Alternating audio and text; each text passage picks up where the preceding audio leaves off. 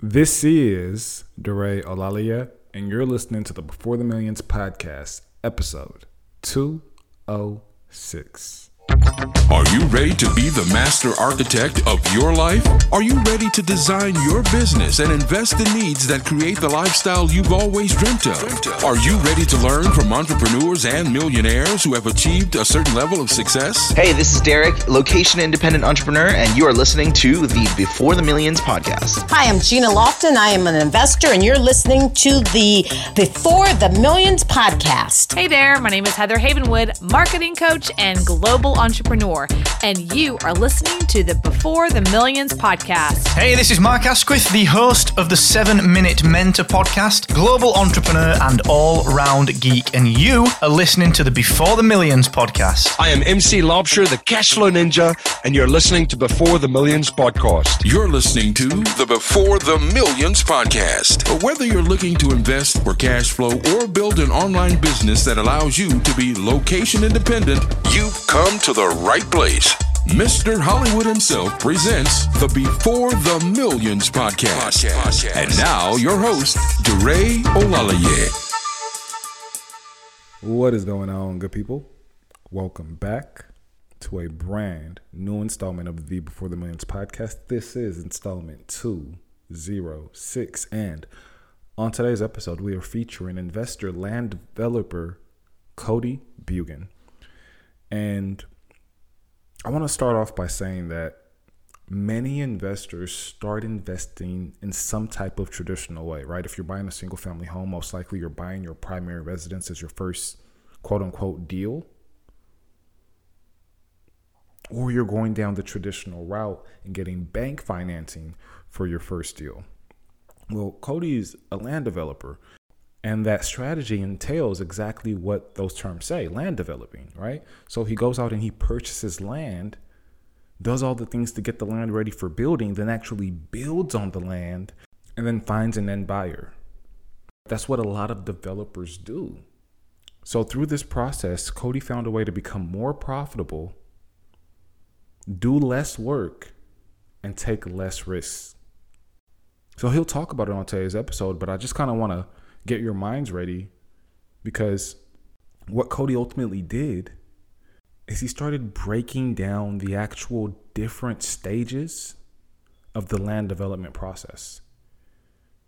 And he found out that if he started with the very first stage of land developing, which is really just finding the land, and then he did the very next step, right before any construction, he needed to get entitlements, political approvals, things that are value add to land deals without actually building on the property. And quite frankly, this stage of the process is a very tedious stage.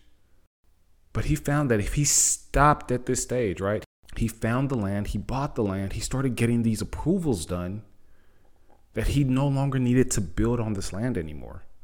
Because right then and there, he's done value add on these deals to be able to 8 to 10x what he put in on the deal. So he was like, why why would I go through the entire process, spend more money, have more risk, and make less profit as a percentage when I can simply turn this stage of the process into a business model? Therefore, other developers, other real estate investors are willing to pay a 8 to 10x premium because in their eyes, they don't want to do the work of finding the land. They don't want to do the work of getting all the approvals. They just want to start building. So it started down a traditional strategy as Cody got really good at what he did, turned it to something not so traditional. You know, I think about when I used to work as an auditor and I used to have to drive out to one of our clients like about an hour away. And the reason is I was driving on site. The the client was a gasket manufacturing company. And you know honestly till this day this was years ago maybe like seven eight years ago but to this day until i just googled it i didn't really understand what a gasket was. I mean i had a good idea but literally today i discovered what a gasket is. And the reason i bring this up is because you know let's take a gasket for an example if you don't know what a gasket is, just picture like a washer. If you guys know when you put together furniture and then you got the screw and then you got the little disc with the hole in it, right? That's a washer, right? So you put the screw in the washer and then you actually screw whatever it is that you're screwing, right? So a gasket looks almost identical to a washer, but oftentimes much bigger and it has a completely different use, right? Gaskets prevent leaks and things like that in large machinery. But it's funny how gaskets and washers aren't actually a full product in themselves. I mean, think about it. Washers go in almost every single thing that we put together, right? All the furniture we put together, from chairs to tables and desks, and you know, you name it. So these companies, they're not creating actual products, but they're creating pieces of products as an entire business, and therefore, they're able to dominate a market right? They're able to grow with every single manufacturing company out there. They're able to supply these companies. They're able to be the go to source for washers and gaskets and things of that nature because they've carved out a niche. So I love that Cody was able to do that in the land business. And I can't wait till he really just shares with us how he decided to do this and what this concept actually looks like. So stick around and we'll show you exactly how unique this business model is. We'll talk about some examples of political approvals. We'll talk about Cody's outlook on purpose, impact, and fulfillment, why Cody stopped doing horizontal construction on his deals. We'll talk about how, again, Cody is making about 10x returns and seven figure exits on these raw land deals. So, whatever niche or industry you're in, you can apply these principles, these concepts, break down your business. Think about is there a market here? Right? I think that's what actually birthed the industry of wholesaling. Because it's like, hey, I can be the middleman between sellers, disgruntled sellers, and potential investors and get paid five, ten, twenty thousand dollars for it. So then investors, right, fixers and flippers didn't have to go out and do all that work. They wanted to just go build and make their profit. Or they wanted to rehab, put their tenants in there and make their income. And these niches, guys, are everywhere. Think about the apartment space, right? The syndication space there are syndicators who actually find the deals, who have the relationships with the brokers, who are actually the touch point when it comes to getting deals done. And then below that syndicator, you may have another 10, 12, 15 syndicators who all just raise money. So let's do it, guys. If you're not yet subscribed, hit that subscribe button. Visit beforethemillions.com. Get your weekly dosage of real estate advice, inspiration, tips, trainings, and a whole lot more. BeforeTheMillions.com. Now let's get to the show. And now your feature presentation. I originally thought it was in high school when I started buying and selling cars. You know, a lot of my peers looked at me as this entrepreneur, most likely to be successful. You know, I was moving and shaking, right? And I would buy cars, put some lipstick on them, resell them, and and that's what I did in high school. But as I've continued to be asked that question, I've tried to go deeper into when that spirit within me started. And I've been able to take it back to when I was 11, 12, 13, right in there. I can't remember the exact year, but I grew up in a small little town. Back then, we didn't even have a street light. It was a little town called Damascus, Damascus, Oregon. I don't know if you can even find it on a map, but in all seriousness, you can. They now have a street light that came in when I was in high school. But there was a little flea market that they used to hold down there in that small little town on the weekends, Saturday and Sunday. And one day, you know, I came up with the idea that I loved trading sports cards, right? I loved buying and selling trade. I just, I loved sports cards. And, uh, and I still have actually all my cards to this day. Unfortunately, in the night in those years is when they overprinted when they created too many oh, cards. Yeah. oh yeah, I remember. That era have no value, but here nor there, I decided to rent a booth in that flea market. And as a as a gentleman that was, you know, or a young man, and not even a young man, as a child, you know, as like I said, 11 to 13, somewhere in there, I used to go down there and set up a booth and I used to buy and sell sports cards. And that was kind of as far as I can remember when my entrepreneur spirit really, really started coming alive would be during that time. Absolutely. Yeah. I remember those card days. And uh, I got in a lot of trouble at school for for doing exactly what you did. um, but it's funny though, you you had this entrepreneurial, you know, upbringing. Really, you had this entrepreneurial spark super early.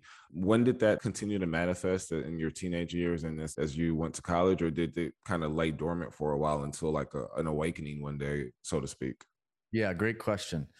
Well, first of all, I didn't even know what it was. I didn't even know what an entrepreneur was, right? So, uh, and then, like I said, when I went into high school, I was buying and selling sports cars. And then I didn't go to college. What happened is I got my high school girlfriend pregnant. And so I went right into the flooring union, right? And the reason I went into the union was after three months, you qualify for full health benefits. And I needed those health benefits to pay for my baby boy that was on the way. And so I think even in high school, I didn't know what an entrepreneur was, right? So me buying and selling sports cars, I didn't know that that was in my DNA. And you know, still to this day, I kind of think I'm not convinced entrepreneur spirit.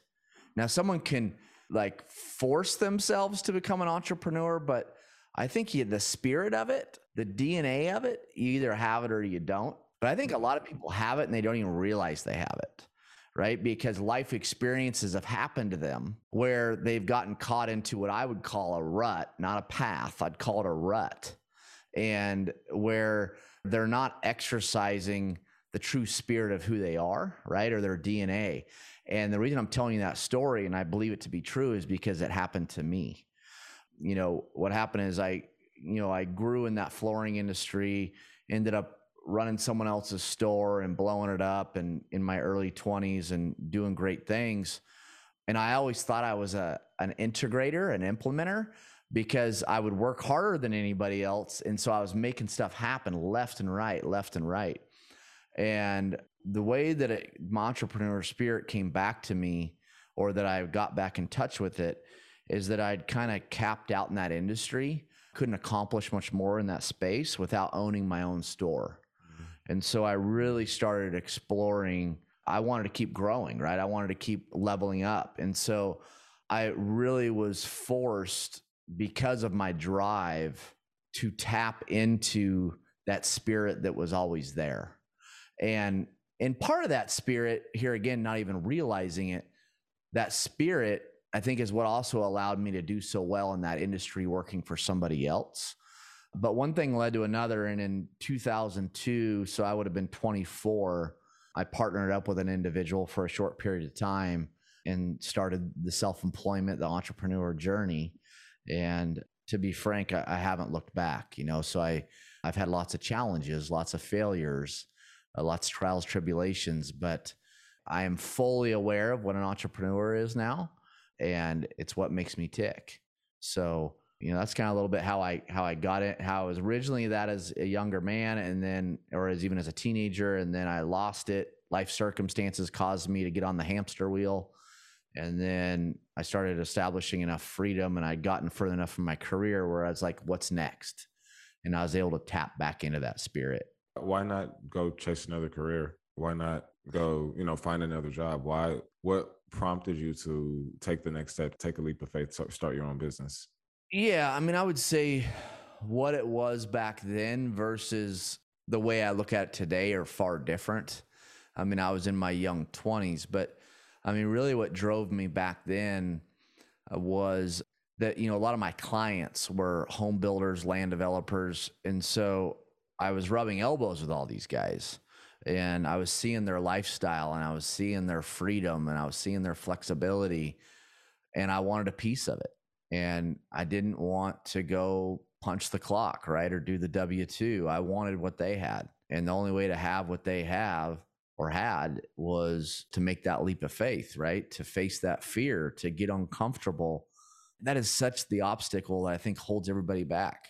So many people back is they're just not willing to get uncomfortable. They're not willing to face the fear. But every time in my life that I've faced the fear and I've gotten uncomfortable, I can't think of a time in my life where I didn't reflect back and be, man, I should have done that sooner. Hmm. Or, and that, what was I so scared of? Right? It's we always we blow things out of proportion, and the reality is is that we don't. You know, I've been talking a lot lately to my peers and different podcasts about you know empowering yourself, right, and that you're worthy. And and I just think so often we don't so many of us are our own worst critics, you know, and we just we undervalue who we are, we don't empower who we are. And most of all, we don't give ourselves permission. We don't give ourselves permission to make that leap of faith, right? To take that risk. We don't give ourselves permission or to feel worthy that we deserve, right? What you admire about those people that you compare yourself to or that you're envious of. And uh, the only difference is, is they made the leap of faith. They faced the fear, right? They got uncomfortable. If you're not willing to get uncomfortable, you know that vision you have or that dream you have is won't be achieved right? It's out of reach. It's not possible without getting uncomfortable. Yeah absolutely. I love that. That is that's beautiful. I want the listeners to go back and listen to that again for sure. So you decided to get uncomfortable. You saw what they had. You know you were working but you were seeing these entrepreneurs that they were working, but they had this flexibility, they had this lifestyle, and you were just like, hmm, I could do that instead of this. And you decided to start what a real estate business? Uh, yeah. So I in 2002 we started um, land developing and home building, and then a year after that. I partnered up in a real estate brokerage, you know, and so we had like at one point, I think it was like 90 agents or something. And that company was awarded the fastest growing privately held company in the state of Oregon. And I had a business partner, a part of both those companies that was a huge part of that journey. But I got to tell you, you know, back then, man, I am so proud of those that are on their personal growth journey that have mentors that, you know, are doing courses, that have masterminds, that are listening to podcasts. You know, I didn't start that journey until my 40s, really. I'm 43. I've just been on my personal growth journey really the last three years. You know, when I was in my 20s and I was moving and shaking and I was making stuff happen, man, I didn't have those mentors. I didn't have those the podcasts. I didn't have I wasn't reading books, you know, and so you know, there's probably a lot of different moves I would have made in my 20s if I would have put more value in those things. I was quite frankly kind of a snot nosed punk. I had a lot of success. You know, I was worth eight figures in my, you know, well, by 28, I was worth 20 million. And uh, I thought I was the stuff, right? And and I was just I was an arrogant, egotistical little snot-nosed punk. And so what happened is the downturn happened, which, you know, affected a lot of people, including me in 07, 08. And so, you know, I was 28 and between 28 and 29, I lost 90% of my net worth. Wow. And I can sit here and tell you to this day, I'm thankful that I did because I needed to be humbled. And and I lost, I learned so much more losing it than I did making it. And so I just want to, you know, let you all know, you know, your listeners listening to this, you are a step ahead of where I was clear up until 40 because I didn't put value in learning and growing and becoming the best version of myself. And so I just I want to applaud everybody listening that, you know, it's just extremely valuable and and just I really admire it. Absolutely. You, know, you can't touch on that and we not, you know, kind of dig deep into that a little bit further. So at 29, I mean, you lose 90% of your net worth. I mean, talk to me about your state of mind. Talk to me about the emotional, maybe roller coaster you're going through, what plans you have, if you have any plans. And I mean, maybe how this came about in the first place. I know you mentioned the crash, but what actually happened? Yeah, yeah. So back then, I was developing land for residential subdivisions for single family. And we were in three states Oregon, Washington, and Idaho. And what happened during that time is we all know values tanked. And so, you know, I'd be in the middle of a subdivision, right? I'd have multi, multi millions of dollars of debt, multi millions of dollars of capital out into those deals above and beyond the debt. And when the market turns in the midst of that, I have a big reality check. I, I'll give you an example. There was a deal I was doing in Idaho at the time. It was a 90 lot, I think it was a 90 lot project, 88 or 90 lots. And um, if I remember right, I had the lots pre sold for like, don't hold me to this because it was so long ago, but just as an example, I think the lots, I had them pre sold for like 150,000 a piece or something. And by the time I was done with the project, I think they were valued at like 60 or 70 grand. And so, you know, it's just you're screwed. And what's nice now about my current business model, or even what I teach in my education company, VestRight, which is we teach what we do. We teach people how to play in the space without all the risk, right? And without all the the necessary capital. But we can get into that later. Yeah, yeah. I was just gonna say, yeah, we'll, we'll get into that. I wanna, I wanna kind of start. But you know, when you, I will tell you this: that if I would have valued personal growth and mentors and masterminds and my peer group. And I, th- I believe I would have handled that downturn much different. There were certain moves I could have made that really could have been actually grown my net worth instead of tanked my net worth. You got to understand when there's a downturn in the market, that's where the opportunity where real wealth can be built. You know, a lot of people are making good money right now in this market we're in and that's great. But where the real wealth is made is in a downturn and picking up distressed assets. And because I didn't have the right people around me, I had no clue of that. I, you asked me, how did it feel? What did I do? I went into survival mode. I was just trying to survive. I was just trying to, you know, make it to the other side. And, and unfortunately, I did it solo, which, you know, I made some good moves, but I made a lot, a lot of bad moves. And, you know, it's one thing, just to give you an example, back then, you know, 2006, I bought a house for 3 million and something. And, and by the time I was done doing everything I wanted to it, I think I was into it close to $4 million, right? And back in 2006, right? So 15 years ago. And what a stupid, stupid purchase just stupid, just uneducated, not good mentors. And so, you know, I was up to living this crazy, lavish rock star lifestyle. And I'll tell you what, when you're in your 20s and you've got to go from rock star lifestyle to to reality check lifestyle, it's a lot easier to upgrade your lifestyle than it is to downgrade your lifestyle. And so just through that comes humility, a lot of self self doubt came in during that time, right? When you're when you're printing money, less self doubt, you know, becomes apparent.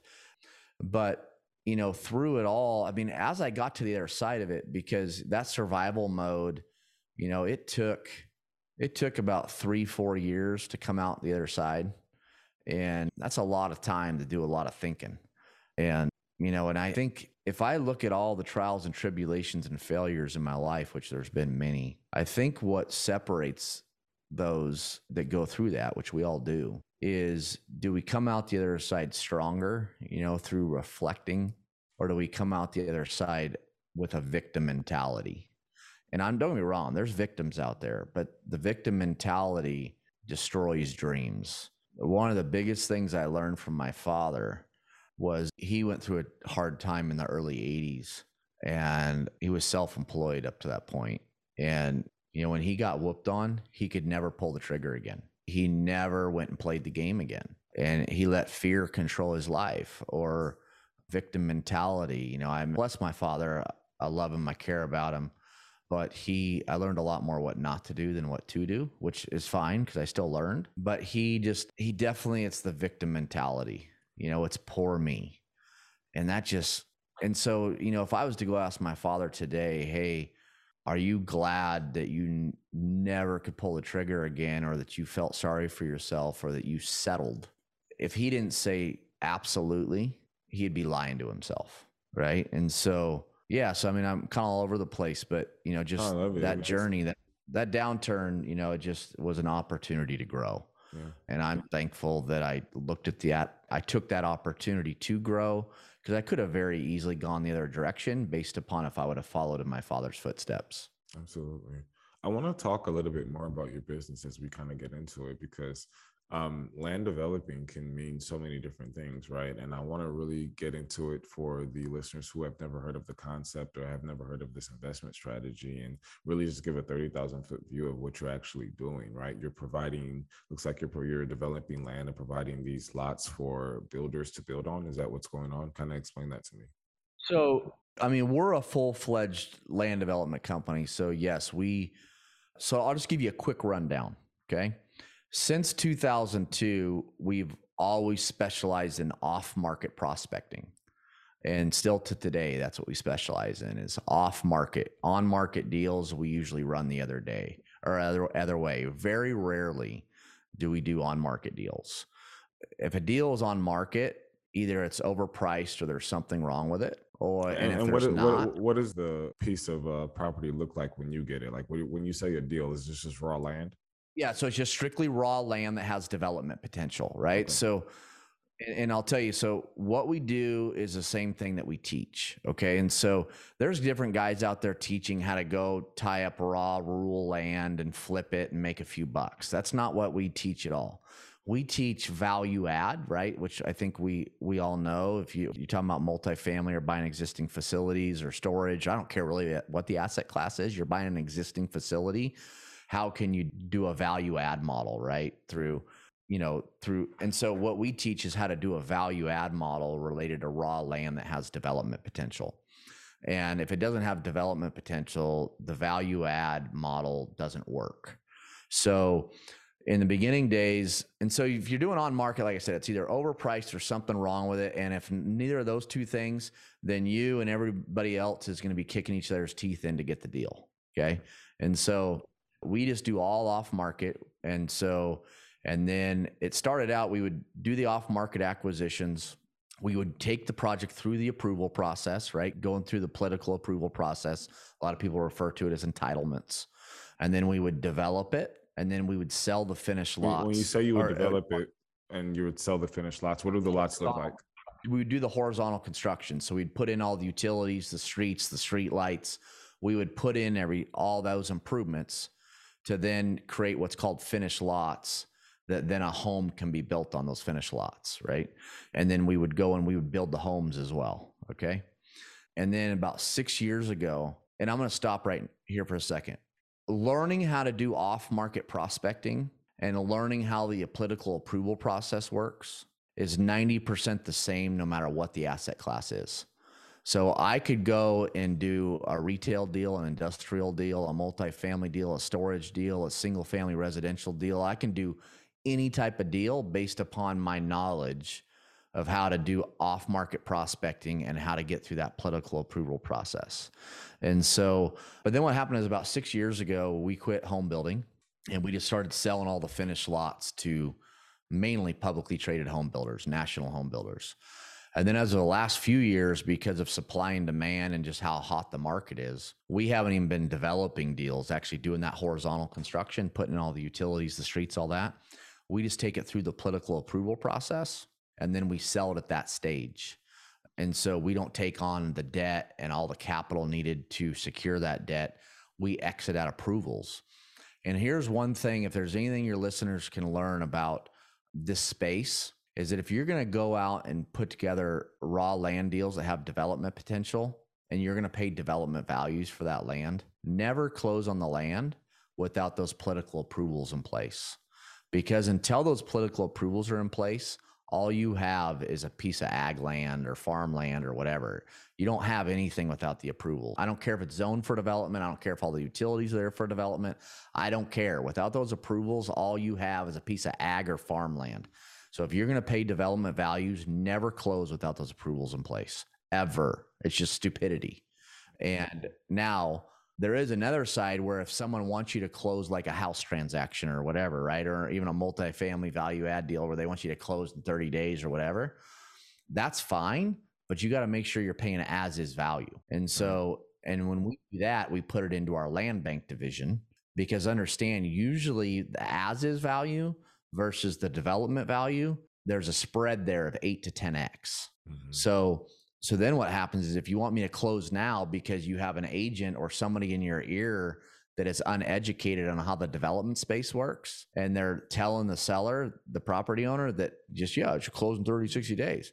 Well, it's because that agent is uneducated or whoever they're talking to is uneducated. And I don't blame them because there's not a lot of education out there in this space. But we will close, but it's going to be at as is value. Right. So here's where the risk here's so that's what we mainly do and what we mainly teach is I don't teach horizontal development. I don't teach all the utilities and the infrastructure, the roads and all that because I don't have any specialized knowledge there. That's just a bunch of technical information and there's there's tons of education out there on that.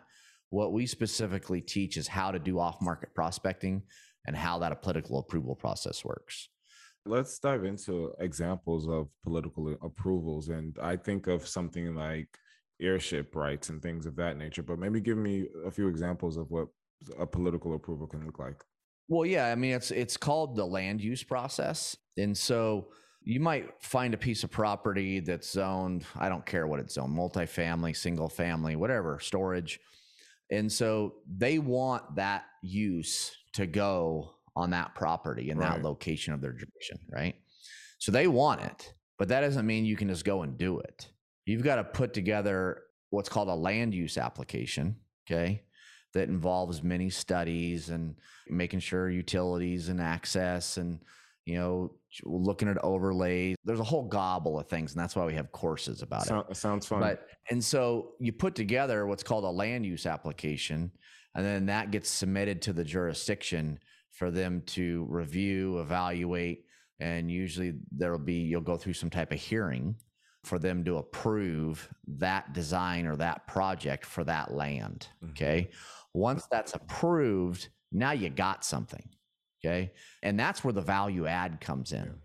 Because you're taking a piece of raw land or farmland, whatever, ag land, and you're turning it in now to an approved project. And that's the ultimate value add. And so if you don't want to go and do the construction yourself or build the apartment complex or whatever, at that stage, there's many buyers out there that will pay you a premium beyond what you paid. And so because you've already got it approved in a pretty little bow. And so they don't have to go through the process, right? Or they don't have the time to, you know, or the investment to make that happen. And so, and the beautiful part, remember, you don't close until approvals. And so what you do is a double closing or simultaneous closing. And so you use your buyer's money to pay your seller and you make your scrape out of the middle. Yeah, what more and more people are coming to us now about, because we've now been teaching this stuff for a couple of years is they're like, hey, Cody, because our average deal, and we do bigger deals, but our average deal still takes about a half a million dollars, give or take, to get through that approval process. That's mostly going to the application. Yeah, yeah, it's going to your engineer, you know, all your consultants, and it's going in jurisdictional fees, you know, to to submit and whatnot, and then you know, usually some type of earnest money to the seller. And so the reason, real quick, that you're able to go in and get these political approvals, even though you don't get on the properties because you have it under contract and you have what's called equitable interest in the property. Correct. Yep. And we still have the landowners, they sign all the applications. That's a part of our purchase and sale agreement with them. We have a very detailed custom PSA that is built specifically for this type of model but it's just that's a part of that PSA is they have to sign any and all applications we provide love, to them. I love I love this so much. Yeah, yeah. But the thing we're doing them a favor too because remember all they have right now is farmland or ag land. So if something happens to me, all I'm doing is I'm increasing the value of their property. Right. And so it's a win-win. And so it's just it's a space, you know, I had a student mention to us the other day just what sold them on going through our course was is they were able to get their arms around or see where it's truly a blue ocean opportunity because you don't hear about this stuff, right? And so there's very few people out there doing it. But like that student in particular, and it's why we came out with a new course called Land Pro. And I'm not trying to pitch you all here, but just to give you a little insight, we came out with a new course called Land Prospecting Unleashed. It's because with all the hundreds of students we've taught off market acquisitions and we've taught entitlements to, or the political approval process to, they've said, Hey, Cody, we just want to go and dog deals. We just want to tee up deals. But would you ever be interested in partnering and you run the approval process and you capitalize that process?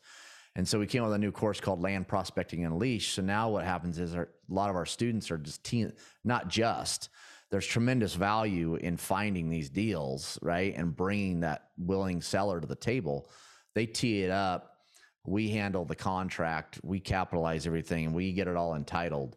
And then when we exit, we cut them in on our profits. And so, like one in particular student just this month brought us two or three deals that we're doing. And like I got one deal closing in, I think it's February or March that, you know, Lord willing, but I have it pre sold seven figures non-refundable earnest money down, you know, that student will get cut in on that payday and that brought me that deal and that student's going to make close to half a million dollars just by teeing up that deal and bringing it to us. So, it's really fun, right? It's we're having a huge impact on people's legacies. You know, we're a part of you know their journey and finding true freedom, and so it's, it's it works out to really be a win-win when you talk going back to the political approvals and you know a lot of the buyers if you will from you guys they don't want to have to go through that process. And let's talk a little bit why and how that process may be cumbersome. We talk a little bit about time and we talk a little bit about money. And you know you're spending sometimes upwards of half a million dollars but how much time goes into that approval process? Great question. It's different across the country. So to give you an idea we started scaling our business into this year we were just up in the Pacific Northwest, and now our headquarters in Dallas, and we're doing deals across the country. And so I would say on average, that process on average takes 12 months, but you know, in certain areas we're getting them, we can get it done in six months. So that's the timing. And so, but why are these guys willing to pay us so much for it approved? I'll give you three main reasons. Okay. One, it's because it was off market so they didn't even have access to the deal or know about the deal if it wasn't for us. Okay, that's tremendous value. Really quick before you get into the next step, that's you know going to the single family model. That's like what a wholesaler does, right? You're bringing these deals to your buyers. It's off market, so that's where the value is. Now, obviously, you're adding way more value after this, but that's again generally where the starting point is for you guys because you've already had you already now have baked in value by finding an off market deal. Deal flow is everything. If you don't have deal flow, nothing else matters. Absolutely. Period. And here's write this down. Whoever controls the dirt controls the deal. Period. No matter what the asset class is. If I control the dirt, I control the deal. I call the shots. That deal gets played out the way I want it to get played out. Right. Right. As long as I'm logical and reasonable and all that. But whoever controls the dirt controls the deal. So you bring value because you create deal flow. Two, is that political approval process, you have to be resourceful. You have to be able to think outside the box. Mm.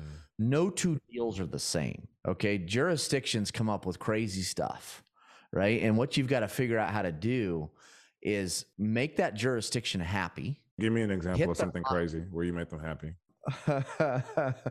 they want me to do some offsite improvements. And what that means is improvements that aren't on my property. So there's some, they have some desire for me to improve something else. That has nothing to do with your actual property. Nothing to do with my project. Even the law or the code, I'm not required to do so. Okay. So I can go fight the legal battle and win by going through the legal hoops.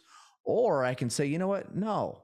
How do I? And a lot of times these jurisdictions, they will put requirements on you or they're ask things of you not because they think it's reasonable, but it's because a lot of them are elected officials and they need votes.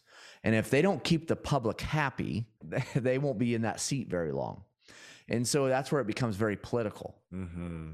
And so a lot of our strategy, a lot of times, is how do we make the politicians look like heroes to the public? And that we got our teeth kicked in and we did, we just got beat, you know, because we're the rich developer, right? Mm-hmm how do I give them that win? But then I can pick up wins other places that aren't in the spotlight to where the overall deal works just fine. Right. And that's the creative thinking, that resourcefulness, thinking outside the box. Most of our buyers, that's not their strong suit.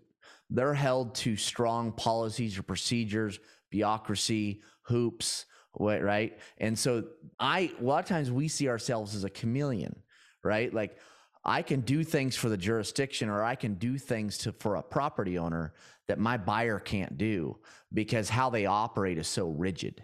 Right. right? So I'm a chameleon because I can speak everybody's language and get the deal done. Right. And so that is tremendous value to a yeah. point where, thank the Lord, you know, we have certain buyers of ours that will bring us deals and say, hey, you go get it approved, right? And then deliver it to us in a pretty little bow and or here's what we'll pay and it's substantially more than what they know I'm going to buy it for. But it's because they put so much value in me handling that political approval process for them. Yeah, I love it. I love it. So your first baked in appreciation is finding off market deals. The second one is this political approval process. And at that point, and again, you this is because you've been through the journey where you've actually built homes on these lots, right? You've gone through the entire process. You've realized where the profit pockets are, and you're like, hey, this is a better use of my time, effort, and resources. And we don't have to take it all the way. We can take it up to this step here, and we could be just as profitable, if not more. We're actually much more profitable from uh, you know an ROI or even a margin standpoint because right now there's such a need for housing we're able to take most of the profit that is in the actual horizontal development where all the risk is. We're able to take most of that profit off the table at approvals because the buyers need the lot so bad. They'll do the horizontal part of the construction for very little profit to have the lots to build homes on. And so, because they got to feed the machine, right? They got to feed the home building machine. And even in multifamily, like we had a multifamily deal we did where, you know, we made 10,000 a door and you know there was it was you know that deal was a couple hundred doors um, and it's because we put together the off market deal and we got paid at approvals. And and so and you can even take you know the, another division i don't mean to be too long-winded but another division we're starting in 2022 is so all the stuff we're talking about is ordinary income right? And i'm a big believer in ordinary income because by generating ordinary income now i'm creating capital that i can invest in passive deals cash flow deals. Absolutely. But not only that I was like, how do I take my model that is so focused on ordinary income and how do I turn it into passive? So that another division we're starting this coming year is that a lot of the multifamily and storage guys, which are our two favorite asset classes for holding real estate, is they don't know off market. They don't know how to do entitlements. So we're going to start doing the off market acquisitions for storage and multifamily operators and we're going to go and put the deals together. We're going to take them through the approval process. We're going to turn them over to them. They're going to build them and hold them, right? But we're getting a piece of the GP, the general partnership, because of the upfront work. And so it's a way for me to not get outside my lane at all, right? right? Just do yeah. what I do every day. Create passive residual cash it. flowing. I love it. Asset. Yeah, that's beautiful. I love that so much. Man, this conversation has been a breath of fresh air. Absolutely. Getting back into your life, because I think that we can talk about this all day and um, we'll definitely leave links uh, to your website and everything you guys have going on. But getting back into your life, you're a family man, right? You have your, your wife and kids. And how do you, if you incorporate them in the business? I have not up to this point. Okay. It needs to be their decision. And not only their decision, but that they they're qualified. I just I keep my business and personal very separate. And I'm not saying there's a right or wrong answer here, but I need my kids to to follow their own journey. Right. So I have a 24 year old, a 20 year old, and then a two year old, which is a whole other story in itself that has impacted life in amazing ways. But I want them to go spread their wings, right? Find their way. Just because I'm a businessman or I'm self employed or that doesn't mean that that's what's right for them. I want them to do what fits their DNA. And so, but they're still, you know, my my two oldest are, you know, like I said, 24 and 20. They're still very young. I mean, 10 years from now, it might match up and it might be a good fit where there's a role in the business they're qualified for and they want it. But I'm not a fan of handing anything to your kids. Absolutely. I'm just, I'm not. Absolutely. Uh, you probably haven't watched HBO's hit television show Succession. I have not. not. Okay, never mind. I, I yeah, it's, it's a great show, but it definitely touches on what you're touching on right now. Yeah, yeah. And I will tell you though, I mean, my big thing today is I'm more focused on legacy or like what my shirt says, which is PIF, which is purpose, impact, fulfillment. Um, I'll tell you, back in those 20s when I was making all that money, I was a huge failure because I was a workaholic. I sacrificed my marriage, relationship with my kids, my health, my hobbies, my friends. I sacrificed everything for the damn dollar. And so you've got to realize what cycle you're in in life is that if you don't have a family and, and kids, well, then that means you've got a little more bandwidth available for work. But the whole idea about just work as hard as you can and like, I think that philosophy is bullshit. That at the end of the day, unless you're successful in all areas of your life, you're a failure, pure and simple. And so, and don't me wrong, people throw around the word balance a lot. I don't think perfect balance is ever possible for any length of time. You're always going to be sacrificing a little bit of one thing for another. But at the end of the day, is stay in tune with your priorities and make sure you're hitting it on all pillars of your life. But like I said, the family, the you know, the wife and family, kids, that pillar might not exist in your life, and that's okay, right? That gives you more bandwidth to dedicate to other pillars in your life. But just be aware of the stage you're in in life and don't make the mistake I did of sacrificing my family and basically every other pillar in my life to go make millions because at the end of the day, we've all heard it, man. It's empty. And, uh, you know, some of these influencers out there, they talk about just working harder than the next guy. And I just think it's a freaking joke. And at the end of the day, what we're all striving for is it's not wealth. It's not to be rich. It's not what we're all striving for. It's not to be happy. I don't even love the word happy. What we're all striving for is fulfillment. And I don't think true fulfillment is possible unless you're trying to hit it on all pillars of your life. And one of those pillars is giving back, making a difference, having an impact. Right. And so figure out your purpose, which will lead to you having an impact, which will lead to fulfillment. And that's where the magic happens, man. Like, you know, I'm on my second now, my round, you know, of money and lot, whatever. And, but I'm approaching it completely different. And the more that I'm focused on throwing down the rope, giving back, making a difference, I'm telling you, I'm sure you've heard it before, but I'm witnessing it right now before my eyes. The easier the money comes, the less you focus on it. Absolutely. I love it. Last question in this segment. When you feel overwhelmed, or maybe you feel unfocused, or maybe you've just lost focus temporarily, what do you do to get yourself back in alignment? And if it helps, what questions do you ask yourself? I love this question. I think anxiety is a part of entrepreneurship. You know, it's no one said being an entrepreneur is going to be easy, right? Just like, you know, I'm a lover of Jesus. I have faith. I believe. And just like the Lord never said being a believer was going to be easy. It's a tremendous weight and opportunity and blessing, but no one said it was going to be easy, just like entrepreneurship. And so I think there's, it's very easy to slip into anxiety as an entrepreneur. And, and I, and it happens to me. And whenever I don't find myself in peace or in my flow, right, in life, I instantly know that I'm not exercising my faith muscle. And I'm not just saying faith in Jesus Christ, but faith just in what whatever it is you believe, faith in you believe you can go build this business or do this thing. Like you can believe it and that's where it starts. You got to believe it's possible. If you can't believe it's possible, it won't happen. But beyond believe, I have another shirt I, I have. It's called, it says believe action faith on it. And first you got to believe it. Then you got to take action on it. But third, and I would say as important as the other two, if not most important, is faith. You got to realize you're not in control of everything, right? And you have to have faith that it'll be accomplished, right? That it'll come to fruition. And if you are trying to control everything, you're screwed. You can't live in peace or stay in your flow if you don't exercise your faith muscle in having faith in whatever it is you're believing and or believe and you're taking action in. And what helps me to stay grounded, I journal all the time about falling out of peace or the anxiety sneaking in. So I journal every morning. Before I even knew about the book Miracle Morning, I have a miracle morning. I have daily habits, numerous of them that I have to do or else I get out of my flow and I lose peace. Yeah, I love it. Beautiful answer. This episode is brought to you by the 90X Journal. It is a little known fact that you are 42% more likely to achieve your goals when you write them down consistently.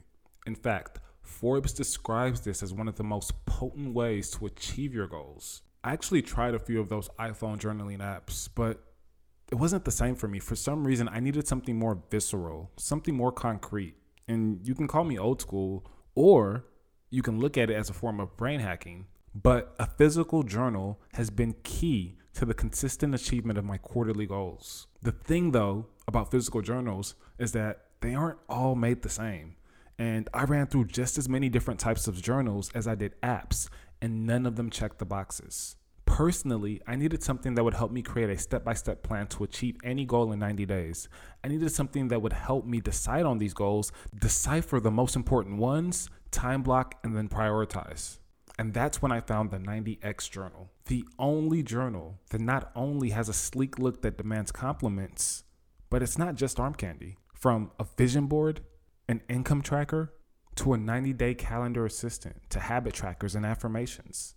This journal does it all. And for the BTM tribe, I was able to snag you a sweet discount to try your first one or restock for next quarter. Visit beforethemillions.com forward slash 90x and enter code millions15 at checkout.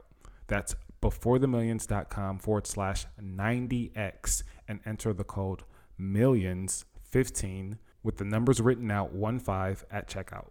Now, since I've started doing these two things, rewriting my goals every single day and using the journal's built in water consumption tracker, I've had a clear mind and clear skin. LOL. Again, visit beforethemillions.com forward slash 90x and enter code millions15 at checkout for 15% off of your entire order. Lifestyle design acceleration hacks. What is your favorite Before the Millions book? Definitely the book called The Speed of Trust. Trust is the foundation in every relationship. If you want to have fulfilling, positive, impactful relationships that you can take to the grave, it all starts with trust. And so, definitely, the book, The Speed of Trust, has had more impact on me than any other book. Love it. First time recommendation. I love first time recommendations. So, we would definitely have that in the show notes.